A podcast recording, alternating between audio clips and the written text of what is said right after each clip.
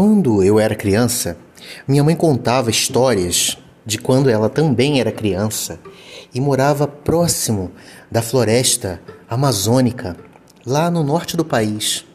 Minha mãe é de Belém do Pará e ela morava no interior, onde muitas histórias são narradas oralmente contadas de mãe para filhos, de pai para filhos, de tios para sobrinhos, de avós para netos e assim vai.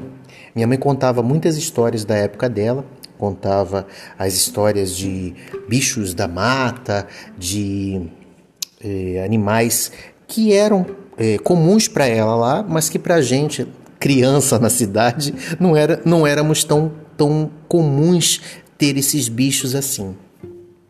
Hoje, é, sendo tutor de gatos, né, eu lembro de uma história que ela contava do gato maracajá, que é um gato um pouco maior que os felinos domésticos que a gente tem em casa e que é, às vezes saía da floresta e vinha para atrás de comida nos galinheiros e é, meu avô sempre tinha problema para poder caçar esse gato, para poder é, não deixar que ele invadisse e comesse a, a criação que eles tinham é, para a família. E aí, esse período de Páscoa, eu resolvi procurar algum, algum conto que fosse especial, específico dessa época, né? muito comumente atribuído a um bichinho muito, muito fofinho, que é o coelho. Nesse período de Páscoa, nós temos é, uma festa religiosa que acabou tomando um viés comercial por conta da comercialização de chocolate. E o coelho representa muito isso, né? A fertilidade, a a presença, né? É, as crianças ficam eufóricas com a busca pelo chocolate escolhido, escondido pelo coelho, pelos coelhos, né? Da Páscoa. E aí eu fui procurar um conto e achei um conto interessante que fala sobre o bicho folhagem. Né? É, diziam que todos os bichos da mata tinham assim muito medo da onça, porque ela era um bicho mais forte, né?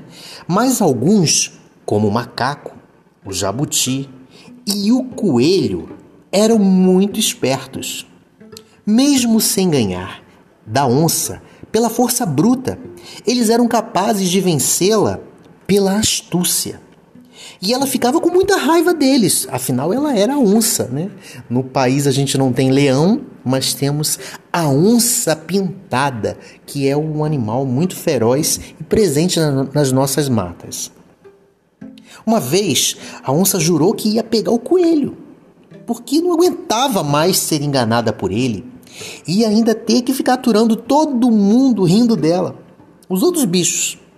Então ela deitou no meio da estrada e resolveu se fingir de morta. É, esse era o plano dela: que todos os bichos acreditassem que ela tinha morrido. E dessa forma chegariam bem perto para ver. Quando o coelho se aproximasse, ela dava um bote e o agarrava dava uma lição nele para sempre. A notícia logo se espalhou pela mata dentro. A comadre Once morreu, a comadre Once morreu, vamos lá ver! Todo mundo gritando naquela algazarra. De todo lado, os bichos chegavam e queriam ver. Conversavam cada vez mais perto dela e cutucavam com uma vara comprida para ficar mais afastado e ora cutucavam com uma vara curta para ter certeza. E a onça lá, firme, imóvel, fingindo muito bem mesmo. Não se mexia para nada, respirava com todo cuidado para não fazer aquela movimentação do corpo pela respiração, né? Ela estava sempre com o ouvido atento, com uma frestinha do olho entreaberto para esperar ver o coelho e pular em cima dele. Daí a pouco, o coelho chegou, mas veio meio desconfiado, né? Não se aproximou muito, ficou só olhando e ouvindo o que, que os outros diziam daquela situação. Pode chegar, compadre coelho, ela tá mesmo bem morta. Vocês já cutucaram com vara? Sim, já cutucamos. Com a vara curta ou com a vara longa? Nós cutucamos com as duas. Ela nem se mexe. E quantas vezes ela já espirrou? Insistiu ele desconfiado. Ué, como assim? perguntou a cutia. Claro, explicou o coelho. Onça não é igual a nós todos, que morremos de uma vez, no máximo dando um último suspiro. Onça é um bicho tão forte, tão poderoso, que tem ar demais dentro dela. Só morre mesmo depois que solta todo o ar de dentro. Eu, se fosse vocês, não chegava perto enquanto ela não desse pelo menos uns três espirros. Ouvindo isso, os bichos recuaram um pouco. Abriram a roda em volta da onça e ela rapidamente tratou de dar logo um espirro, bem forte, para provar que estava bem morta. Pra quê? A onça podia ser meio burrinha, mas os outros bichos não eram. Em três tempos estava todo mundo longe, escondendo da fera. E o coelho de longe gritava: Mas que idiota mesmo que a senhora é, comadre onça!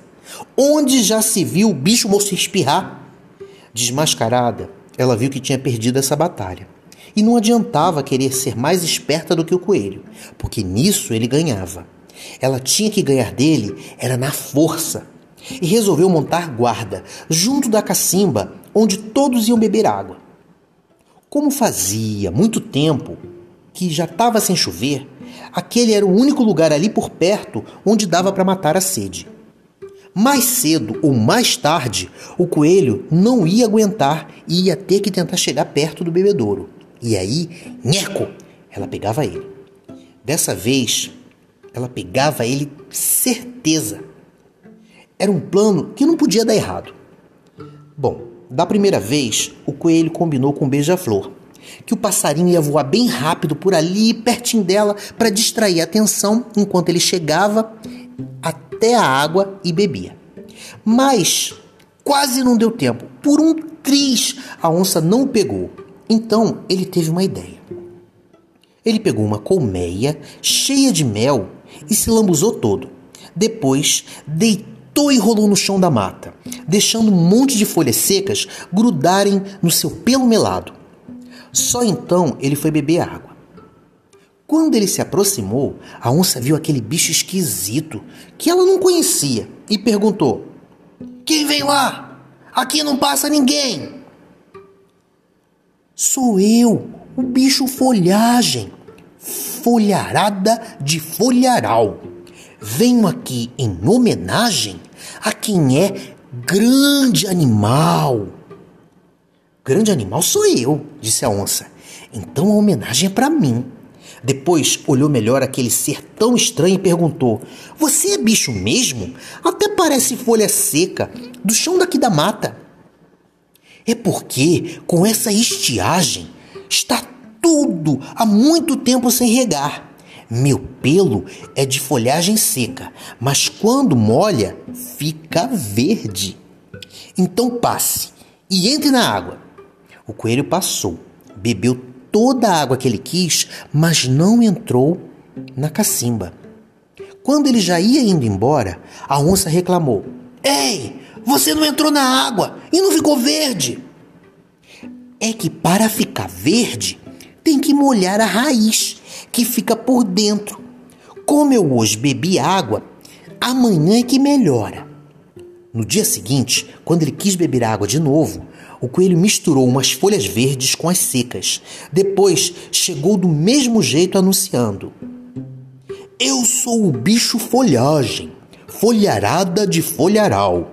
Venho aqui em homenagem a quem é um grande animal. Meio desconfiada, a onça disse: Hoje vai ter que entrar na água. Ele bebeu rapidamente e foi saindo de mansinho, dizendo: Viu só? já tem umas folhas verdes, mas, mas pode molhar por dentro e aí sim vai ficar verdinho. Deixa eu ver de perto, berrou a onça num pulo, mas o coelho já tinha sumido. No outro dia, ele viu que não ia conseguir escapar de entrar na água. Ele resolveu então fazer diferente. Ele foi num pé de aroeira, bateu no caule da aroeira e deixou sair um pouco de resina e se lambuzou muito bem. Depois rolou em folhas verdes e foi lá para a cacimba. Quem vem lá? perguntou a onça. Sou eu, bicho folhagem, folharada de folharal. Volto aqui em homenagem a quem é um grande animal. Eu não quero saber de conversa. Primeiro você entra na água, só depois é que pode beber. Bem, o coelho então entrou com as folhas na água. Só que elas não caíram, porque a resina não deixou derreter na água. E por isso ele continuou indo lá todo dia até que choveu e a seca se acabou. Moral da história: a inteligência muitas vezes vai vencer a força, força bruta. Espero que tenham gostado dessa história e desejo uma boa Páscoa a todos que tenham ouvido. Até a próxima!